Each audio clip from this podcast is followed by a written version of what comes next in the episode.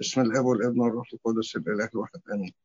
نستكمل مع بعض رسائل القديس بولس الرسول. النهارده ناخد تسالونيك الأولى والثانيه رسالة تسالونيك الأولى هنحط لها عنوان اسمه الأبوة.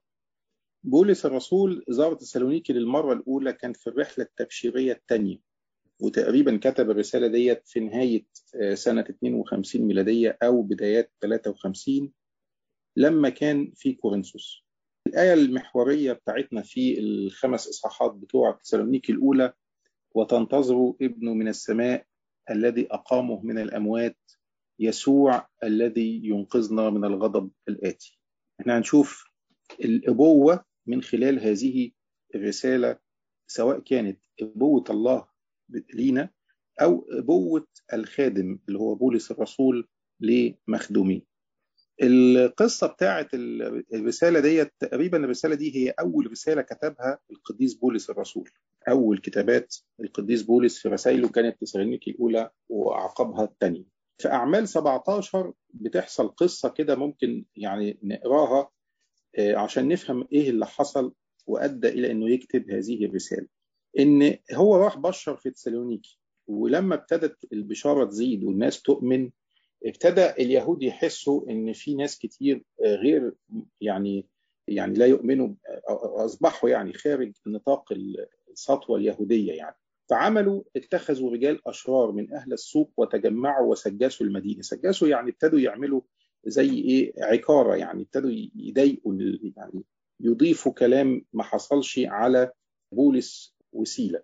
فقاموا على بيت واحد اسمه ياسون وطلبوا إن هم يجيبوا بولس من عنده ولما لم يجدوهما جروا ياسون. خدوا ياسون يعني إيه اللي هو إحنا مش لاقيين بولس فهناخد بقى صاحب البيت اللي هو قاعد عنه.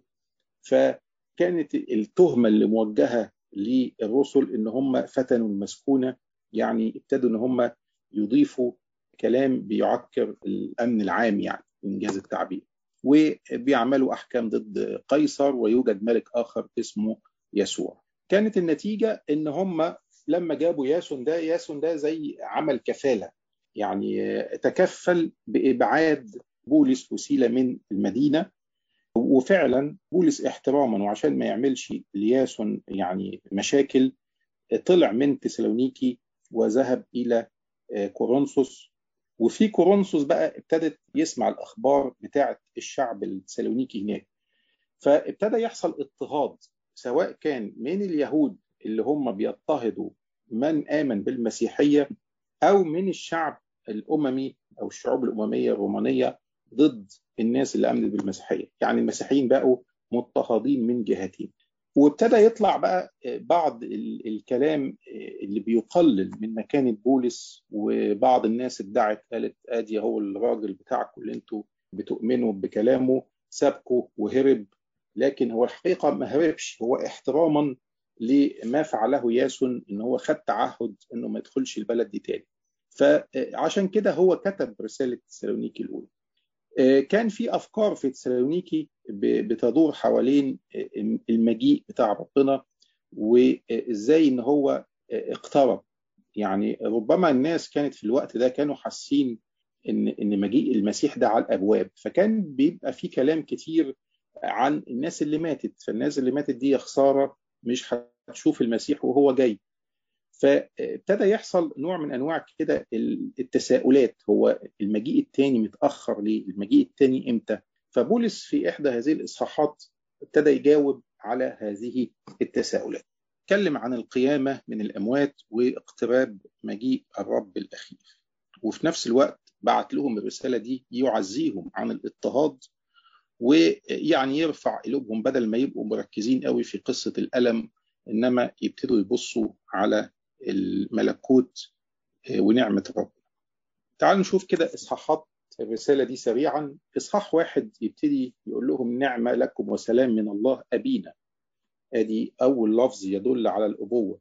الرب يسوع المسيح فالله الآب. والرب يسوع المسيح. نشكر الله كل حين من جهة جميعكم. ذاكرين إياكم في صلواتنا متذكرين بلا انقطاع عمل إيمانكم وتعب محبتكم وصبر رجائكم.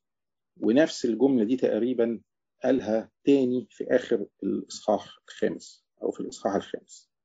ربط الإيمان بالعمل وربط المحبة بالتعب وربط الرجاء بالصبر. وكأن ده تايتل كده عام لأي إنسان مسيحي عايز يعيش صح يبقى هو واخد الإيمان والمحبة والصبر والإيمان يستلزم أنه يقترن بالأعمال والمحبة تقترن بالتعب من أجل الآخرين ومن أجل إظهار هذه المحبة والصبر اللي بيدينا الرجاء في ملكوت الله. ويقول لهم إنجيلنا لم يصل لكم بالكلام فقط بل بالقوة أيضا وبالروح القدس وبيقين شديد. وكأن برضو اللي بيعيش إنجيل المسيح يحتاج إلى القوة اللي بتسنده قوة الإيمان وروح القدس اللي يرشده واليقين يعني التأكيد التام أو التأكد التام إن كل ما قاله المسيح هيحصل بالظبط. إصحاح اتنين ابتدى يتكلم عن المشكلة الأساسية بتاعتهم إن هو إزاي إن هو تعب عشانهم وهم كمان تعبانين وهو حاسس بيهم. فهتلاقوا الإصحاح اتنين كل المرادفات اللي فيه كلام حنين قوي ولطيف جدا. يعني مثلا يقول لهم إيه؟ بعدما تألمنا قبلا وبغي علينا كما تعلمون. يعني بيقول لهم أنا زيكم أنا اتألمت برضو زيكم. عشان ما حدش يشكك في محبتي ليكم ولا في تعبي أنا برضو تعبت في الخدمة ناحيتكم. ظهرنا في إلهنا أن نكلمكم بإنجيل الله في جهات كثير. كنا مترفقين. شوفوا الكلام بقى في وسطكم. كما تربي المرضعة أولادها. يعني دي نوع من أنواع الأبوة. إزاي إن الخادم يكون مترفق بالمخدوم بتاعه سواء كان المخدوم دوت ممكن يكون متعب شوية أو له يعني فكر خاص أو بيحتاج تعب شوية زيادة في الخدمة. كنا حانين إليكم.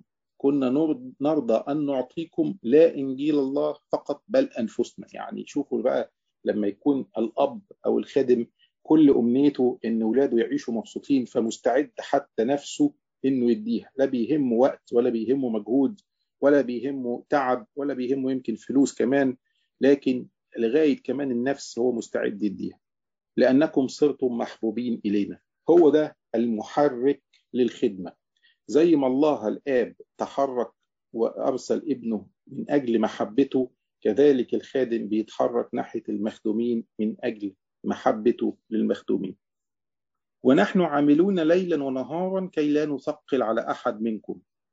في وسط ما هو في نفس الخدمة ديت هو كمان كان بيشتغل علشان لا يثقل على أحد. عشان ما حدش يقول إن بولس كان يستغل الخدمة في إنه يعني يعيش كده عالة على الناس أو يستغل سلطانه الرسولي اللي ممكن إن هو ياكل ويشرب ببلاش لكن كان بيعمل ليلا ونهارا. الله يشهد على كده كيف بطهارة رجاؤنا وفرحنا وإكليل افتخارنا أم لستم أنتم أيضا أمام ربنا يسوع في مجيئه؟ لأنكم أنتم مجدنا وفرحنا. يعني هو في وسط كل الألم والتعب والانشغالية بالخدمة هو بيشتغل علشان يكفي احتياجات نفسه وفي نفس الوقت هو بيقول إن هم الرجاء بتاعه والفرح والإكليل الافتخار اللي هيقف بيه كده قدام ربنا يسوع في المجيء التاني. في إصحاح ثلاثة بيقول لهم إن هو رغم إنه مش عارف يجي لهم لكن هو اتصرف وضحى بتيموساوس لأنه تيموساوس كان معاه في الرحلة ديت وخلى تيموساوس يروح لهم ويطمنهم عليه وهو كمان يطمن عليهم. يثبتكم ويعزكم لأجل إيمانكم كي لا يتزعزع أحد في هذه الضيقات. فإنكم أنتم تعلمون, أننا موضوعون لهذا موضوعون للضيقات. يعني كأن حياة المسيحي لا تتخ... يعني يعني مش ح... مش هتنفصل عن الضيق إصحاح ثلاثة يكمل ويطلب أن الرب ينميكم ويزيدكم في المحبة. يعني تخيلوا دي بقى لما تبقى الدعوة بتاعتنا في الصلاة للناس اللي إحنا بنخدمهم إن هو نفسه يشوف الناس اللي بيخدمهم ناميين وزايدين في المحبة بعضهم لبعض وللجميع. أمام الله أبينا. يرجع يكرر كمان كلمة أبينا. إصحاح أربعة لأنكم تعلمون أية وصايا أعطيناكم بالرب يسوع لأن هذه هي إرادة الله قداستكم. أن تمتنعوا عن الزنا أن يعرف كل واحد منكم أن يقتني إناءه بقداسة وكرامة لا في هوى شهوة كالأمم الذين لا يعرفون الله. تخيلوا بقى إحنا في وسط ما إحنا عمال يمدحهم كده ويقول عليهم إن هم ثابتين ويقول عليهم إن هم محتملين آلام وإن هم قديسين وكل هذا. وبعدين فجأة كده نبص تلاقوا إن الوصية اللي هو بيوصيه بيهم ملهاش علاقة خالص. يعني إصحاح أربعة ده كان المفروض يقول لهم احتملوا الاضطهاد اثبتوا في الإيمان. لكن يسيب كل ده ويقوم رايح يقول لهم اقتنوا القداسة امتنعوا عن الزنا دي إرادة ربنا قداستكم الله ده دول ناس في مستوى يعني روحي كبير قوي يا بولس. يعني ده ده, الواحد لما بيتشك شكة صغيرة كده في صباعه ممكن بيتذمر ولا ممكن. تخيل بقى دول قاعدين بيضطهدوا من اليهود أصحابهم اللي كانوا عايشين في وسطهم ومن الأمم الوثنيين ومش عارفين يلاقوها منين. وناس محتملين وفي قامة روحية عالية قوي تيجي تقول لهم خدوا بالكم من خطية الزنا يعني مش بتاعتهم دي. يعني ده مستوى روحي عالي قوي إنك تكلمه حاجة زي كده. لكن الحقيقة إن الخادم الناصح يعني إنجاز التعبير هو اللي برضه بيأمن كده على الحياة الروحية للمخدومين بتوعه. وكأن بولس شايف إن وجودهم طبعا تسالونيكي دي كانت مدينة مشهورة شوية بالدعارة وبالزنا فممكن أي واحد ما يسقطش آه في إنه ينكر إيمانه لكن يسقط في خطية زي الزنا. وتلاقيه بيركز قد شوفوا كم كم آية يمكن تسع آيات بيتكلم فيهم بولس بس عن القصة دي. يقول لهم لا يتطاول أحد ويطمع على أخيه. وكأن برضه خطية الزنا دي فيها تطاول. إن أنا إزاي أبص لجسد حد تاني بنظرة وحشة ويطمع وفيها خطية طمع على أخيه. لأن الرب منتقم لهذه كلها كما قلنا لكم قبلا وشهدنا. يا بولس ده أنت ما قلتش الرب منتقم للي هينكر الإيمان ولا هيضعف إيمانه؟ بتقولها على واحد هيبص بس يعني بنظرة رضية لحد. لأن الله لم يدعونا للنجاسة بل في القداسة. وكأنه عايز يؤكد إن الخطية الصغيرة اللي ممكن نقول لا أنا مش أنا اللي أقع في الخطية دي دلوقتي مش قامتي الروحية اللي توقعني لا ده ممكن إنه تقع وتبقى القصة بنظرة بس بنظرة نظرة تطاول نظرة طمع. إذا من يرذل لا يرذل إنسانا بل الله الذي أعطانا الروح القدس القداسة هنا اشتملت على ثلاث حاجات. علاقتي بنفسي إن أنا إزاي أقتني جسدا طاهر. علاقتي بالآخر إن أنا لا أتطاول وأطمع فيه. وعلاقتي بالله إن أنا أحفظ الوصية اللي أقدمها. أي وصية بقى أيا كانت ما ده مفهوم الزنا الروحي. يعني إيه زنا روحي؟ يعني إحنا انفصلنا عن ربنا. وفي المحبة بيدينا برضه ليها في آخر الإصحاح شرطين. يقول لهم المحبة الأخوية. لأنكم نفسكم متعلمون من الله. يبقى ده الشرط الأولاني إن إحنا نتعلم المحبة منين؟ من ربنا. والشرط الثاني أطلب إليكم أيها الإخوة أن تزدادوا أكثر. يزدادوا في المحبة أكثر يبقى المحبة اللي هي مش هتزيد يبقى دي فضيلة نقص. يبقى المحبة أتعلمها من ربنا وشرط ليها عشان تستمر إنها تفضل تزيد. ثم لا أريد أن تجهلوا أيها الإخوة من جهة الراقدين. يجاوبهم بقى على السؤال اللي كان شاغلهم. هم كانوا مشغولين قوي بالمجيء الثاني وكانوا متوقعين المجيء الثاني قرب وكانوا زعلانين إن في ناس ماتت ومش هتلحق تشوف ربنا في المجيء الثاني يعني تفكيرهم كان كده. يقول لهم لا تحزنوا كالباقين الذين لا رجاء لهم لأنه إن كنا نؤمن أن يسوع مع الرب لذلك عزوا بعضكم بعضا بهذا الكلام. إيه بقى القصة بتاعه المجيء الثاني المجيء الثاني كان له قصة كده هو اتكلم فيها بولس في هذا الإصحاح اللي هو الإصحاح الرابع اتكلم على إن هو يسوع مات وقام فكذلك الراقدون بيسوع. سيحضرهم الله أيضا معه. فإننا نقول لكم هذا بكلمة الرب. إننا نحن الأحياء الباقين. إلى مجيء الرب لا نسبق الراقدين. لأن الرب نفسه بهتاف بصوت رئيس ملائكة وبوق الله سوف ينزل من السماء. دي قضية الاختطاف أو يعني دي الفكرة بتاعة الاختطاف اللي ممكن يعني حضراتكم تبقوا شفتوا. يمكن فيديوهات على النت تلاقوا ناس قاعدين وبيشتغلوا وبعدين فجأة في واحد إيه ما عادش موجود أو في خمسة ستة كانوا قاعدين مع بعض فجأة ثلاثة كده ما عادوش موجودين. وعلى فكرة الفيديوهات دي كتير قوي. مش ده الاختطاف مش دي فكرة الاختطاف. الاختطاف إيه رأينا إحنا في قصة الاختطاف؟ هم بيقولوا إن في شكل للاختطاف زي اللي أنا حكيت لكم عليه دلوقتي. وفي شكل تاني إن ربنا يجي على الأرض ياخد المؤمنين ويسيب الغير المؤمنين يعني ياخد الناس الكويسه الكويسة معاه والحياة تستمر شوية كده. وناس تانية تقول إن المسيح جه بس ما حدش شافه.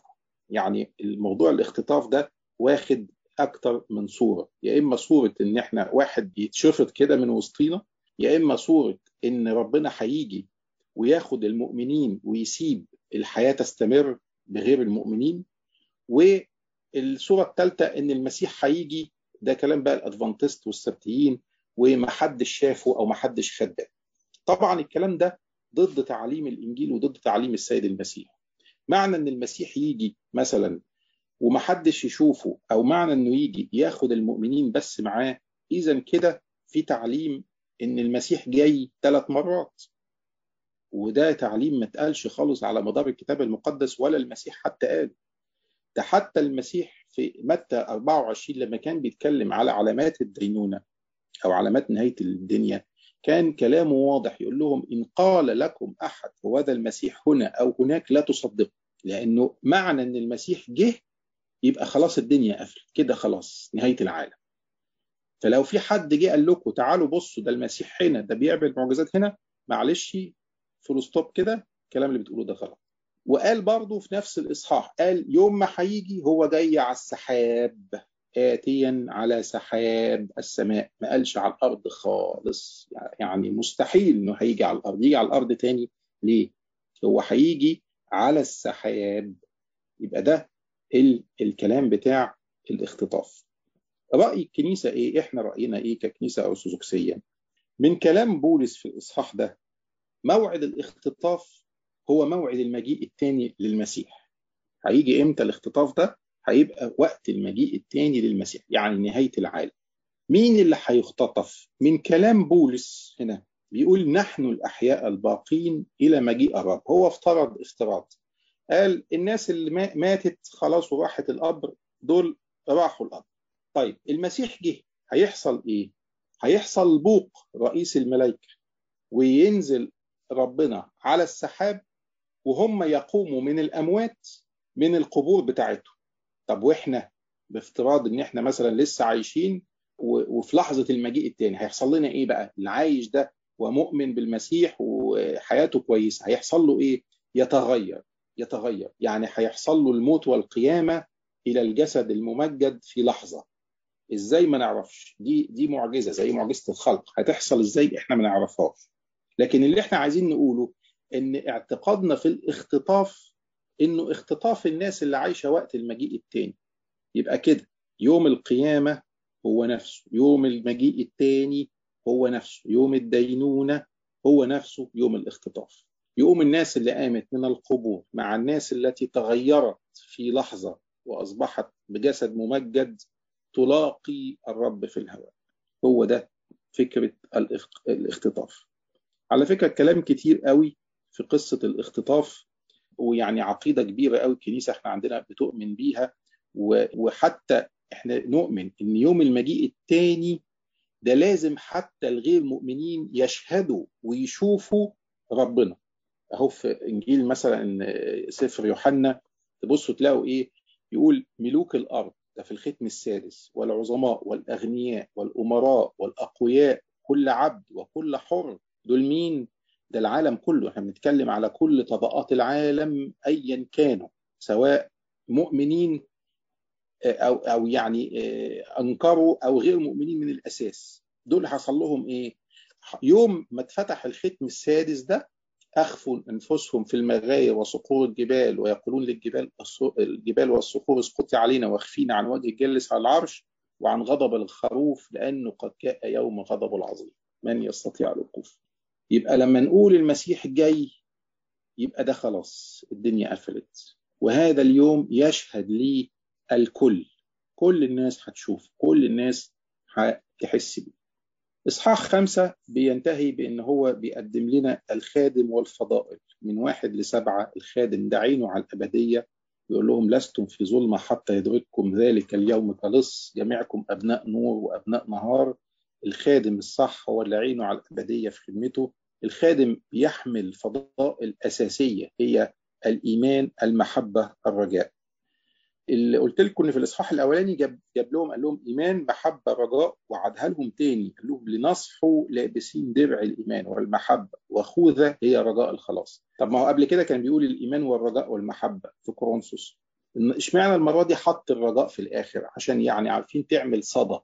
صدى في ودنهم. هم عايزين إيه دلوقتي في حياتهم وفي الاضطهاد اللي هم عايشين فيه والامهم عايزين الرجاء. عشان كده حط لهم الرجاء آخر كلمة عشان تفضل ترن. تبقى دي الوصية اللي قاعدة ترن. ودي الفضيلة اللي محتاجينها دلوقتي. الخادم في ما ينساش المرشدين بتوعه الذين يتعبون بينكم ويدبرونكم في الرب وينذرونكم. وفي فضاء ناحية الآخرين يقول لهم انذروا الذين بلا ترتيب شجعوا صغار النفوس اسندوا الضعفاء تأنوا على الجميع انظروا لا يجازي أحد عن شر بشر. وأخيرا مجموعة فضائل كلمة كل. كل حين اتبعوا الخير افرحوا كل حين صلوا. دي بقى يعني من غير كل بلا انقطاع.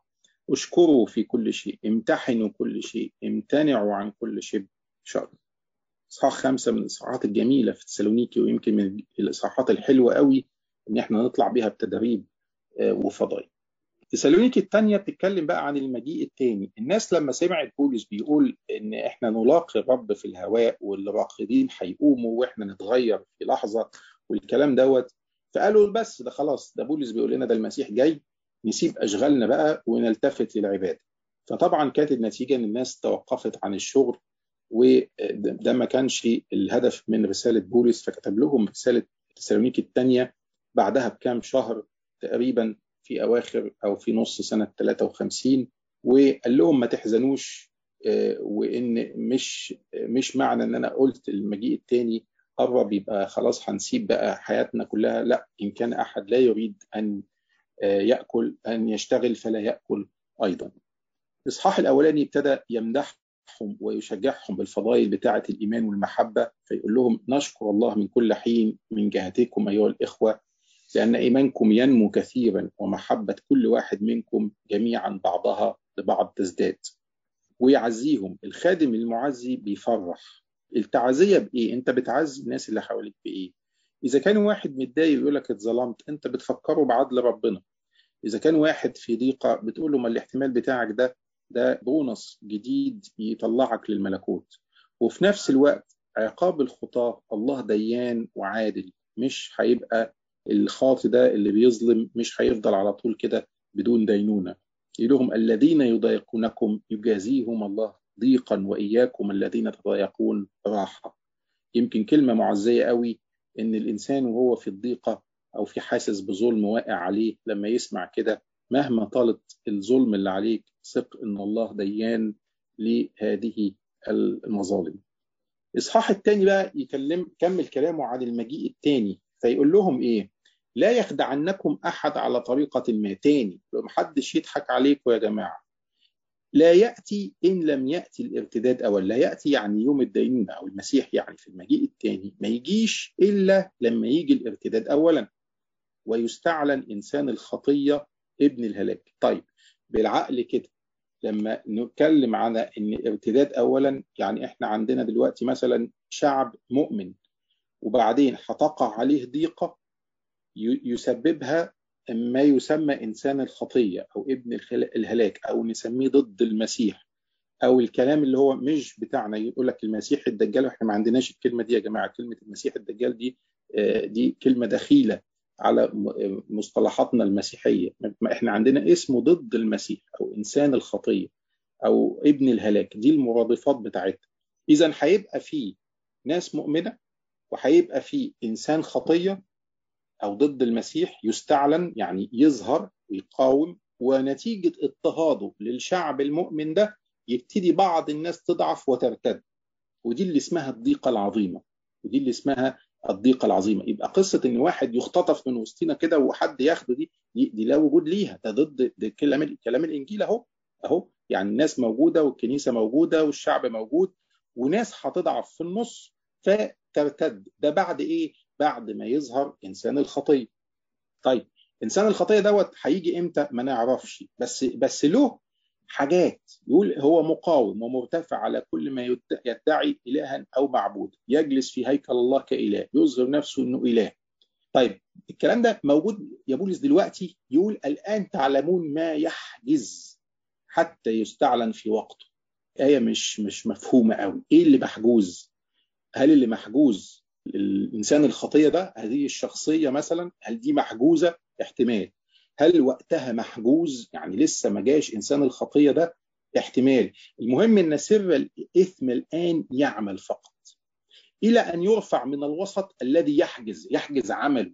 يعني إنسان الخطية ده أو وقت مجيئه ده ربنا لسه قافل عليه لسه مش هيطلع دلوقتي. بس لما يستعلن الأثيم الذي الرب يبيده بنفخة فمه ويبطل بظهور مجيئه هيشتغل شوية هيتعب الكنيسة شوية هيرتد بعض الناس الضعفاء شوية ولكن الله في النهاية سيبيده. ده اللي اتكلم عنه القديس يوحنا في سفر الرؤيا على انه الوحش في إصحاح 13 ده إنسان الخطيه الاصحاح الثالث آخر إصحاح في رسالة تسالونيكي الثالثه الثانية بيتكلم على الخادم القدوة. بصوا بقى بولس يطلب يقول لهم إيه؟ صلوا لنا. تخيلوا واحد زي بولس كده يجي لواحد أصغر منه ب 30 40 سنة يقول له إيه ابقى صلي لي. منتهى الاتضاع. ننقذ من الناس الأرضياء الأشرار لأن الإيمان ليس للجميع. أنت يا بولس اللي بتقول أنت اللي, خايف من الناس الأشرار أنت اللي عايز حد ينقذك. آه هو في الضيق مثلهم متألم مثلهم. تعرفون كيف يجب أن يتمثل بنا؟ لأننا لم نسلك بلا ترتيب بينكم. حتى أنت بتحافظ على النظام حتى أنت متمسك بالتعليم وبالتقليد وبالطقوس. إن كنا نشتغل بتعب وكد ليل نهارا لكي لا نثقل على أحد منكم. ليس أن لا سلطان لنا بل لكي نعطيكم أنفسنا قدوة. هو راجل كبير وراجل معلم وراجل رسول وقديس عظيم لكنه يشتغل علشان الناس تشوفه وهو بيشتغل.